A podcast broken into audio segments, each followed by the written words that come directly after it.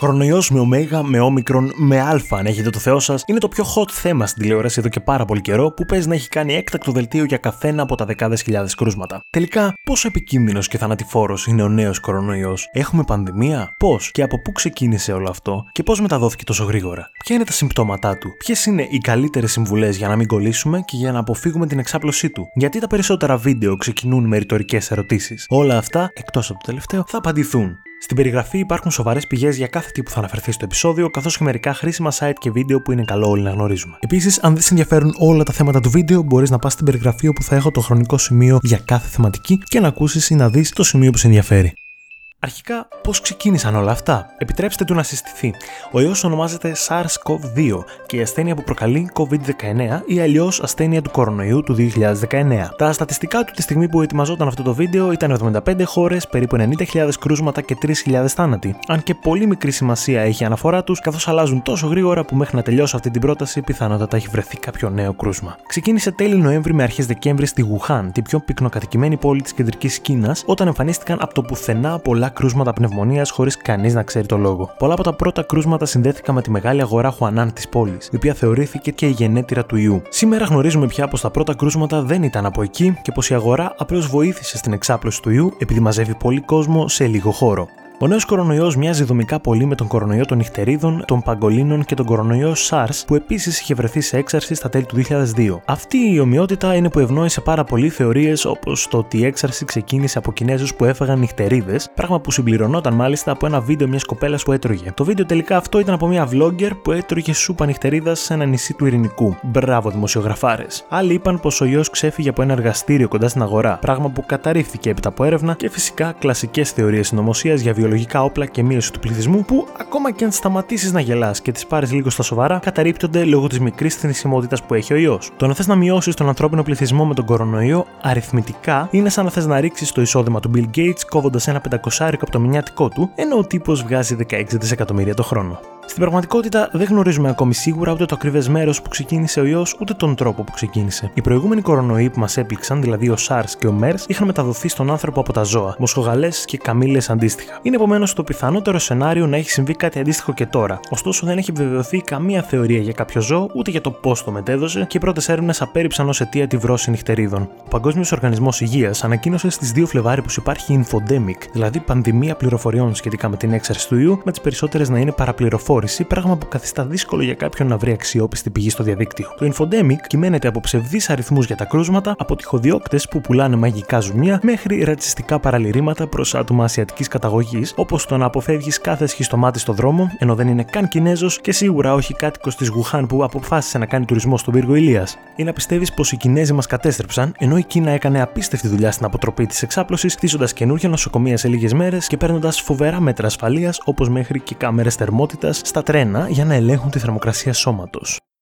Πώς μεταδίδεται και πόσο εύκολα? Ο ιός δεν μεταδίδεται από τον αέρα. Δεν μολύνεται ο αέρας αν υπάρχουν στην περιοχή άτομα με την νόσο, ούτε χρειάζεται να φοράμε μάσκες για να το φιλτράρουμε. Επίσης, οι μάσκες δεν κρατούν μακριά τα σωματίδια του ιού, καθώς δεν είναι σχεδιασμένες για αυτό το σκοπό. Μάσκες χρειάζονται μόνο οι άρρωστοι και όχι οι υπόλοιποι. Θα το πούμε και πιο κάτω. Η μετάδοση του ιού γίνεται μέσω σταγονιδίων που πετάγονται κυρίως από το βήχα και ορισμένες φορές από το φτάρνισμα ή την εκπνοή. Υπάρχουν λοιπόν δύο τρόποι να κολλήσουμε. Ο άμεσος, δηλαδή να εισπνεύσουμε κατευθείαν τα σταγονίδια από τον βήχα του αρρώστου, και ο έμεσος, δηλαδή τα σταγονίδια να πέσουν σε κάποια επιφάνεια, εμείς να ακουμπήσουμε αυτή την επιφάνεια με τα χέρια μας και στη συνέχεια με τα χέρια μας να πιάσουμε το στόμα, τη μύτη ή τα μάτια μας. Ο ιός φαίνεται πως μπορεί να επιβιώσει σε επιφάνειες για μερικές ώρες, επομένως το ότι δεν υπάρχουν ορατά σταγονίδια στην επιφάνεια δεν σημαίνει πως είναι καθαρή. Κρατήστε καλά τους τρόπους μετάδοσης στο μυαλό σας, γιατί θα σας βοηθήσουν να καταλαβαίνετε ποιες συμβουλές είναι σωστές και ποιες είναι ηλίθιες.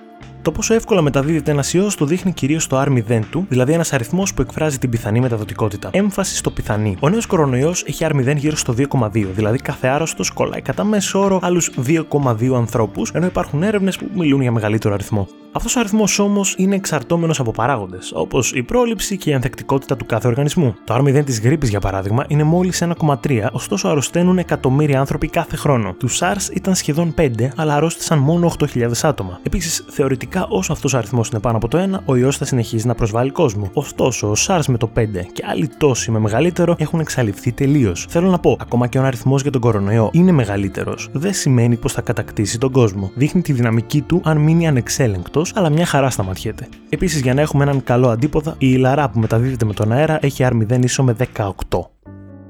Ποια είναι τα συμπτώματα του ιού και τι κάνω αν τα έχω? Σίγουρα έχεις ακούσει για την περίοδο επόασης. Αυτό ουσιαστικά είναι πόσο καιρός περνάει από τη στιγμή που θα κολλήσεις μέχρι να εμφανίσεις τα πρώτα συμπτώματα. Περίπου 1 με 14 ημέρες, αν και συνήθως μέσα στο πρώτο πενθήμερο έχουν εμφανιστεί. Τα δύο πιο κλασικά συμπτώματα του νέου κορονοϊού είναι ο πυρετός και ο ξηρός βήχας, ενώ συχνά αναφέρονται δυσκολία στην αναπνοή, εξασθένηση και πόνης στους μυς. Προσοχή εδώ. Αν έχεις συμπτώματα όπως μπούκωμα, καταρροή, πονόλεμος και φθαρνίσματα, τότε πιθανότατα πρόκειται για κρυολόγημα, καθώς στον κορονοϊό αυτά είναι πολύ σπάνια. Τώρα, δεδομένου ότι το 80 με 85% των περιπτώσεων είναι πολύ ήπιας βαρύτητας, μπορεί να μην εμφανιστεί κανένα άλλο σύμπτωμα πέρα από τα βασικά του και μετά από λίγο καιρό, με αντιπυρετικά και καραμέλες, να σου περάσει τελείως. Αν προχωρήσει, το αμέσως επόμενο στάδιο μέτριας βαρύτητας είναι η πνευμονία στο 10 με 15% των περιπτώσεων. Από εκεί και πέρα, σε ένα περίπου 5% αρχίζουν τα σοβαρά. Η απόφραξη του αναπνευστικού και το σηπτικό σοκ, τα οποία σε πολλές περιπτώσεις μπορεί να αποβούν και θανάσιμα.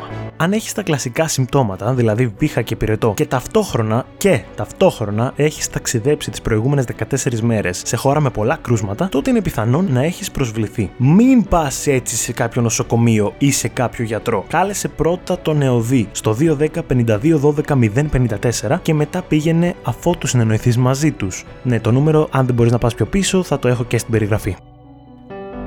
Ποιοι κινδυνεύουν? Δεν κινδυνεύουν όλοι το ίδιο από τον ιό. Κινδυνεύουν κυρίως τα άτομα μεγάλης ηλικίας και άτομα με προϋπάρχοντα νοσήματα. Δηλαδή, κινδυνεύουν άτομα τα οποία κινδυνεύουν και από πολλά περισσότερα πράγματα. Για να αντιληφθείτε λίγο τη διαφορά. Ασχέτως νόσων, ένα άτομο μέχρι 40 ετών έχει πιθανότητες να πεθάνει 1 στις 500. Ενώ για ένα άτομο άνω των 80, οι αντίστοιχες πιθανότητες είναι 1 στις 7. Αντίστοιχα, μεγάλο ρόλο παίζουν οι προϋπάρχουσες νόσοι. Ένας άνθρωπος σε πλήρη υγεία, ανεξαρτήτως ηλικίας, έχει κίνδυνο να πεθάνει λιγότερο από 1 στις 100. Ενώ κάποιος με καρδιαγγειακή έχει 1 στις 10. Επιπλέον, αν συνδυαστεί η μικρή ηλικία με πλήρη υγεία, οι πιθανότητες πέφτουν κι άλλο και σχεδόν μηδενίζονται, και αντίστοιχα, αν συνδυαστεί η μεγάλη ηλικία με προϋπάρχουσες νόσους, ειδικά με περισσότερες από 1, τότε ο κίνδυνος του θανάτου είναι πραγματικά πολύ σημαντικός. Οι σημαντικότερες νόσοι που παίζουν ρόλο είναι τα καρδιαγγειακά, ο διαβήτης, τα νοσήματα του αναπνευστικού, υψηλή πίεση και ο καρκίνος με αυτή τη σειρά επικινδυνότητας. Επίσης, το κάπνισμα αυξάνει αρκετά το κίνδυνο. Αλλά παιδιά, αν είστε νεαροί και υγιείς, ο ιός δεν θα σας κάνει τίποτα. Πόσο θανατηφόρος είναι πραγματικά? Έχουμε επιδημία? Λογικά έχεις ακούσει ότι πεθαίνει το 2%. Αλλά πόσο ακριβές είναι αυτό? Το 2% βγαίνει διαιρώντας τους θανάτους με τα συνολικά κρούσματα αυτή τη στιγμή. Αυτός είναι και ο τρόπος να υπολογίσεις το ποσοστό θανάτων ενός ιού. Αλλά σε έναν ιό που είναι ακόμα σε δράση, ενέχεται σφάλμα. Χρειάζεται κάποιος καιρός από το πρώτο σύμπτωμα μέχρι το θάνατο, που βάσει ερευνών είναι 1 με 41 ημέρες και με μέσο όρο τις 8. Επομένως, το σωστότερο ποσοστό θανάτων είναι αν διαιρέσουμε τους θανάτους σήμερα με τα συνολικά κρούσματα 8 ημέρες πριν. Αυτό το ποσοστό βγαίνει περίπου 3,7%. Σχεδόν διπλάσιο. Είναι όμως τρομακτικό? Η απάντηση είναι πως όχι. Αρχικά να το συγκρίνουμε με τις προηγούμενες εξάρσεις κορονοϊών, εκείνη του SARS και του MERS. Ο πρώτος είχε 11% και ο δεύτερος 35%. Καμία σύγκριση με το 3,7% του φετινού. Αλλά ας το συγκρίνουμε με κάτι ακόμη πιο απλό. Την κοινή εποχική γρίπη. Αυτή σκοτώνει γενικά 1 στους 1000, αλλά αυτό το νούμερο βγαίνει προσμετρώντας μέσα και εμένα που θα αρρωστήσω για 2 μέρες στο σπίτι μου. Ας δούμε λίγο πόσοι πεθαίνουν από αυτούς που πάνε στο νοσοκομείο λόγω της γρίπης, το οποίο είναι και μια λίγο πιο δίκαια σύγκριση για τον κορονοϊό. Από τον Οκτώβρη μέχρι σήμερα, μόνος στις ΗΠΑ έχουν νοσηλευτεί 400.000 άτομα εξαιτίας εποχικής γρίπης, και φέτος δεν ήταν καν σε έξαρση. Πόσοι από αυτούς κατέληξαν? Περίπου 30.000, δηλαδή το 8%. Ο κορονοϊός έχει σκοτώσει 3.000 φέτος και η γρίπη 30.000 μόνο στην Αμερική. Θα μου πείτε, ναι, Χρήστο, αλλά αυτό ισχύει επειδή πολύ περισσότερος κόσμος έχει νοσήσει από γρίπη. Ακριβώς! Οι πιθανότητες να νοσήσεις από γρίπη είναι μεγαλύτερες από ό,τι να νοσήσεις με τον κορονοϊό. Και αν ανήκεις σε ευαίσθητη ομάδα, η γρίπη είναι μάλιστα περισσότερο επικίνδυνη, μάλλον. Αλλά δεν θα φοβόσουν πραγματικά μια γρίπη, σωστά? Στο αν έχουμε πανδημία δεν θα απαντήσω ως Χρήστος. Σε συνέντευξη τύπου, ο Dr. Mike Ryan, εκτελεστικός διευθυντής του προγράμματος εκτάκτων αναγκών του ΠΟΥ, δήλωσε πως στην Κίνα βλέπουμε πλέον μια σημαντική πτώση των νέων κρουσμάτων μετά τις εξαιρετικές τακτικές για την αποσώβηση του ιού. Η πτώση των κρουσμάτων είναι αντίθετη με τη λογική της πανδημίας. Ωστόσο, στη Νότια Κορέα αντιθέτως έχουμε ταχεία αύξηση των κρουσμάτων τις τελευταίες μέρες. Επομένως, συνολικά διατηρείται μια ισορροπία. Είναι η ώρα να προετοιμαστούμε, όπως θα προετοιμαζόμασταν σε περίπτωση που υπήρχε πανδημία. Αλλά για να ανακηρυχθεί ο κορονοϊός ως πανδημία, είναι ακόμα πολύ νωρίς. να είμαστε αισιόδοξοι ή απεσιόδοξοι για τη συνέχεια. Η δόκτωρα Ελένη Γιαμαρέλου στην ΕΡΤ είπε πως χρειάζεται ψυχραιμία. Η Ελλάδα είναι ακόμη πολύ καλά και θα ληφθούν τα κατάλληλα μέτρα για να παραμείνει έτσι. Τι λένε όμως οι αριθμοί? Αρχικά, η Ελλάδα βρίσκεται στην Ευρώπη. Τι λες, ρε τρελέ? Κι όμως, στην Ευρώπη ακόμα τα κρούσματα είναι λιγότερα από 1.500 συνολικά και ενώ είναι μοιρασμένα σε 28 ολόκληρες χώρες, οι θάνατοι είναι μόνο 36.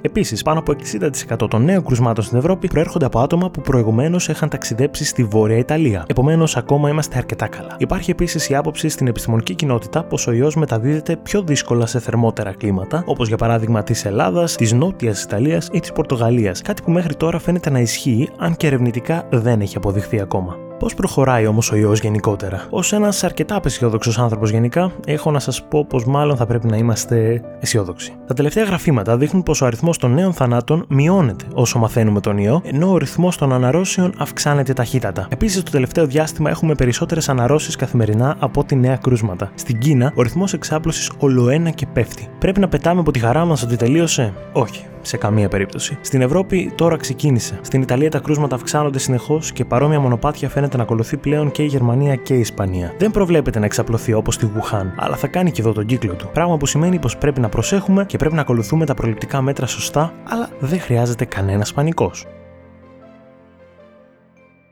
Τι πρέπει να κάνουμε? Πρώτο και σημαντικότερο, προσεκτική υγιεινή των χεριών. Συνιστάται συχνό πλύσιμο των χεριών με σαπούνι και νερό. Τι σημαίνει συχνά? Μετά από επαφή με ζώα, πριν και μετά το μαγείρεμα, πριν το φαγητό, μετά την τουαλέτα, οποτεδήποτε φαίνονται λερωμένα μέσα στη μέρα και μετά από επαφή με επιφάνειες που αγγίζει πολύς κόσμος. Αν τα χέρια δεν είναι εμφανώς λερωμένα, μπορεί να χρησιμοποιηθεί αλκοολούχο αντισηπτικό διάλειμμα. Αλλά προσοχή να έχει πάνω από 70% αλκοόλ, γιατί υπάρχουν και κάτι υγρά που είναι 1% αλκοόλ και 99% τώρα τα χέρια μου μυρίζουν ωραία. Επίσης, τον κόπο να δεις ένα βίντεο που θα έχω στην περιγραφή με το πώς είναι το σωστό πλύσιμο των χεριών, γιατί πάντα ξεχνάμε κάποιο σημείο τους όταν τα πλένουμε και έτσι δεν σκοτώνουμε ποτέ όλα τα μικρόβια. Επίσης, τα χέρια θέλουν πλύσιμο ακόμα και αν φορούσες γάντια. Το λέω για κάποιους έξυπνους. Δεύτερον, δεν ακουμπάμε με τα χέρια μας το στόμα, τη μύτη ή τα μάτια μας αν αμέσως πριν δεν τα έχουμε πλύνει με αντισηπτικό ή με νερό και σαπούνι. Τρίτον, στο φτάρνισμα ή τον βήχα, καλύπτουμε το στόμα μας με το μανίκι μπροστά από τον αγκώνα ή με ένα χαρτομάντιλο που αμέσως μετά θα πετάξουμε. Αν έχεις τακτικό βήχα, τότε καλό είναι να φοράς χειρουργική μάσκα και να αποφύγεις τη διασπορά των σταγονιδίων στους άλλους. Και αν είναι να φορέσεις μάσκα, κάνε τον κόπο και τσέκαρε το link που θα έχω στην περιγραφή με το πώς πρέπει να φοριέται σωστά. Μικρό spoil, το χρωματιστό πάει απ' έξω. Τέταρτον, απόφυγε τη στενή επαφή με άτομα που είναι άρρωστα με συμπτώματα όπως του ιού, δηλαδή με βήχα και πυρετό. Τι σημαίνει στενή επαφή? Στενή επαφή είναι να είστε σε απόσταση κοντινότερη από 2 μέτρα για πάνω από τέταρτο ή να είστε στον ίδιο κλειστό χώρο για πάνω από 2 ώρες. Ενημερώστε αυτό το άτομο πως είναι καλό να μείνει στο σπίτι του μέχρι να του περάσουν τα συμπτώματα. Και αν έχει ταξιδέψει πρόσφατα, καλό είναι να τηλεφωνήσει στον ΕΟΔΥ και να σιγουρευτεί πως δεν έχει προσβληθεί από τον κορονοϊό. Το τηλέφωνο θα είναι στην περιγραφή. Πέμπτον, απόφυγε την κατανάλωση ομών ή ατελώς μαγειρεμένων ζωικών προϊόντων και μιας που έρχεται Πάσχα, κατά τη διαχείριση ομού κρέατος, γάλακτος και ζωικών εντοστίων, προσοχή να λαμβάνονται όλα τα απαραίτητα μέτρα. Έκτον, αν πηγαίνεις στο σχολείο, απόφυγε να μοιράζεσαι τα στυλό, τα μολύβια και γενικώς τα προσωπικά σου αντικείμενα με τους άλλους μαθητές. Έβδομον, αν είσαι ιδιοκτήτης ή εργαζόμενος σε χώρους εστίασης, φρόντισε το μαγαζί να προμηθευτεί μπουκάλια με αντισηπτικό σπρέι και να σκουπίζετε με αυτά τα τραπέζια κάθε φορά που αλλάζουν οι πελάτες αντί για ένα απλό βρεγμένο βέτεξ. Αν ανήκεις σε κάποια από τις ευπαθείς ομάδες, τότε πρέπει να προσέχεις λίγο παραπάνω. Δηλαδή, μην πηγαίνεις σε νοσοκομείο χωρίς κάποιο σημαντικό λόγο, μην πηγαίνεις σε κάποιους πολύ συνοστισμένους χώρους χωρίς σημαντικό λόγο και μην πηγαίνεις να επισκεφτείς νοσηλευόμενους χωρίς σημαντικό λόγο. Συνέχισε να ακολουθείς τη φαρμακευτική αγωγή που ακολουθείς μέχρι τώρα, μεγάλη προσοχή στην υγιεινή των χεριών σου και μακριά από τους αρρώστους. Αρκούν μόνο αυτά για να είμαι προστατευμένος? Βασικά, κατά 99% ναι. Αν πλένεις τα χέρια σου σωστά και τακτικά και αποφύγεις τις επαφές με αρρώστους, τότε πρέπει να είσαι απίστευτα άτυχος για να κολλήσεις τον ιό. Ο ιός πεθαίνει με το πλύσιμο των χεριών και πεθαίνει με το σκούπισμα των επιφανειών με το σπρέι που σας είπα. Τι δεν πρέπει να κάνουμε? Δεν πρέπει να πανικοβάλλεσαι και να αδειάζεις τα σούπερ μάρκετ από μακαρόνια και όσπρια. Δεν έχουμε πόλεμο, ο ιός δεν θα εξαπλωθεί τόσο ώστε να κλείσουν τα σούπερ μάρκετ και αν είμαστε στοιχειωδώς προσεκτικοί θα περάσει σχετικά ήπια από τη χώρα μας. Δεν πρέπει να αγοράζεις και να φοράς χειρουργικές μάσκες αν δεν είσαι ο ίδιος άρρωστος. Οι μάσκες δεν προστατεύουν από τον ιό καθώς δεν είναι σχεδιασμένες για να το φιλτράρουν. Μάσκες πρέπει να φοράς αν είσαι άρρωστος για να μην εξαπλώνεις τα δικά σου σταγονίδια στους υπόλοιπους. Επίσης, κάποιες οδηγίες συμβουλεύουν να τις φοράνε και αυτοί που φροντίζουν αρρώστους και έρχονται σε συνεχή επαφή μαζί τους. Μην τελειώνετε τις μάσκες από τα φαρμακεία. Κάποιοι άνθρωποι πραγματικά τις χρειάζονται και δεν θα μπορούν να τις προμηθευτούν εξαιτίας του ανέτιου πανικού.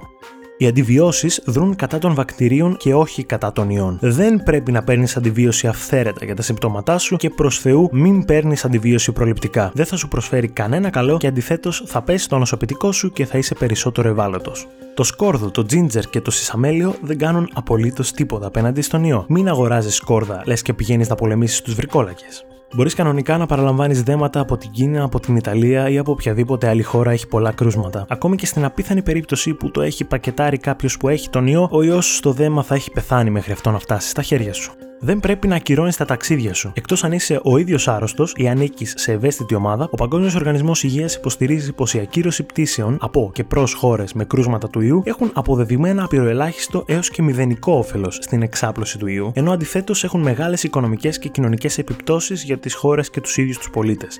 Αν ταξιδεύεις, τι άλλο θα πρέπει να κάνεις πέρα από τους κανόνες υγιεινής? Πρώτον, αν είσαι αδιάθετος, και δεν εννοώ την περίοδο, είναι καλό να το αναβάλεις και να μην πας. Δεύτερον, όταν γυρίσεις, θα πρέπει για 14 μέρες να ελέγχεις λίγο την υγεία σου. Αν μέσα σε αυτές εμφανίσεις πυρετό πάνω από 38 ή συμπτώματα του αναπνευστικού, δηλαδή βήχα και δύσπνοια, θα πρέπει να πάρεις άδεια από τη δουλειά σου ή από τα μαθήματά σου και να επικοινωνήσεις με τον ΕΟΔΥ αναφέροντας το ταξίδι σου.